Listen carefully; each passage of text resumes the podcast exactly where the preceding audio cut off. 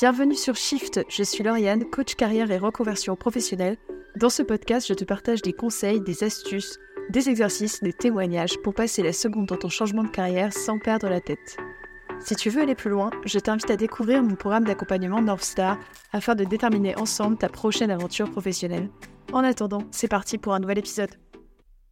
Hello hello les shifters, j'espère que vous allez bien. Dans l'épisode d'aujourd'hui, on va discuter de la lutte constante entre notre mental et notre intuition. En gros, la lutte entre notre tête et notre cœur, et comment cela impacte notre vie professionnelle. On va commencer par la définition du sujet. Quelle est la différence entre la raison et l'intuition? La raison, c'est la réflexion. Ça découle d'un processus, d'un effort, d'une analyse qui permet d'expliquer et de déduire des choses. A contrario, l'instinct, c'est plus un ressenti. C'est pas produit par une réflexion, mais c'est ressenti dans le corps de manière fluide et instantanée. Le fameux gut feeling, comme on dit aux US. L'intuition, c'est moins facile à expliquer, mais on l'a tous vécu. Par exemple, dans le cadre d'une activité créative où tu suis ton inspiration du moment. Dans le cadre de la vie professionnelle, écouter sa raison implique de prendre des décisions basées sur la logique, sur l'analyse rationnelle et la planification. Cela nous permet de faire des choix de carrière stables et sécurisés. Cependant, ça peut également signifier que l'on sacrifie certaines aspirations ou certains rêves. A contrario, écouter son cœur, ça signifie suivre ses passions, ses intuitions et ses aspirations profondes et conduire à une carrière plus gratifiante sur le plan personnel, où on se sent plus épanoui et passionné par ce que l'on fait. Cependant, cela peut parfois comporter aussi le risque de l'incertitude, que ce soit sur le plan financier ou autre. Maintenant qu'on sait de quoi on parle, Comment choisir entre raison et instinct Première étape, observer notre mental et notre intuition en action. À quoi ressemble la partie raison?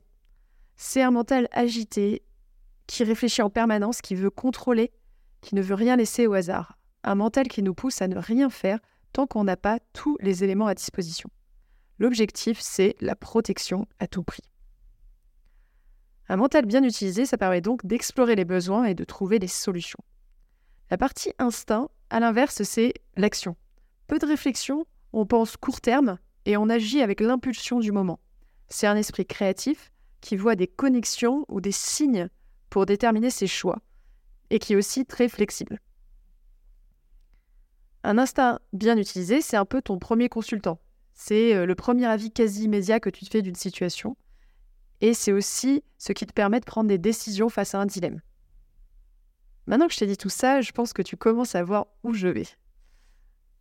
Parce qu'au final, l'intuition, c'est la direction artistique de ton cerveau, et la raison, c'est la logistique. Et toi, tu as besoin des deux. Tu as besoin de l'intelligence logistique qui va achever l'intuition qui t'a soufflé les idées. Si je mets ça à l'échelle de ta carrière, je peux dire que l'intuition, c'est la partie passion, centre d'intérêt, liste de jobs qui te font rêver, ton envie d'évasion, ton envie de nouveaux challenges. Et la raison, c'est ce qui va te permettre de voir ce que tu peux mettre en place pour y arriver, tout en protégeant tes arrières. L'histoire n'est donc pas de savoir qui gagne entre la raison et l'instinct, mais plutôt de travailler à comprendre comment fonctionnent les deux et comment les faire travailler ensemble pour t'aider à atteindre tes objectifs. Avant de te laisser, je vais donc te donner un petit exercice à faire dans la journée. Commence par réfléchir à tes pensées, tes actions, tes réflexions des derniers jours. Quelle place laisses-tu à ton instinct et quelle place laisses-tu à ta raison? Quelle action unique pourrais-tu faire pour équilibrer l'utilisation entre ces deux leviers de réflexion? Si jamais tu galères à trouver une action à faire, je te donne deux exemples.